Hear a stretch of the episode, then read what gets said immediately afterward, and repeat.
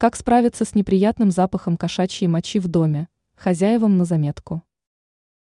В наших широтах нет скунсов, и мы не можем проверить, насколько правдоподобно то, что говорят об их выделениях с неприятным запахом. Зато владельцы котов отлично представляют, что начинает твориться в доме, когда кот начинает метить квартиру. С чем связано такое поведение кота? Сразу хочется отметить, что метить территорию – будут только некастрированные коты, стерилизованные коты, в меньшей степени метят территорию. Но бывают и другие причины. Это может быть мочекаменная болезнь, когда мочеиспускание у питомца происходит непроизвольно. Также всегда следите за лотком питомца. Кошки не любят, когда лоток грязный, и могут справить нужду в другом месте.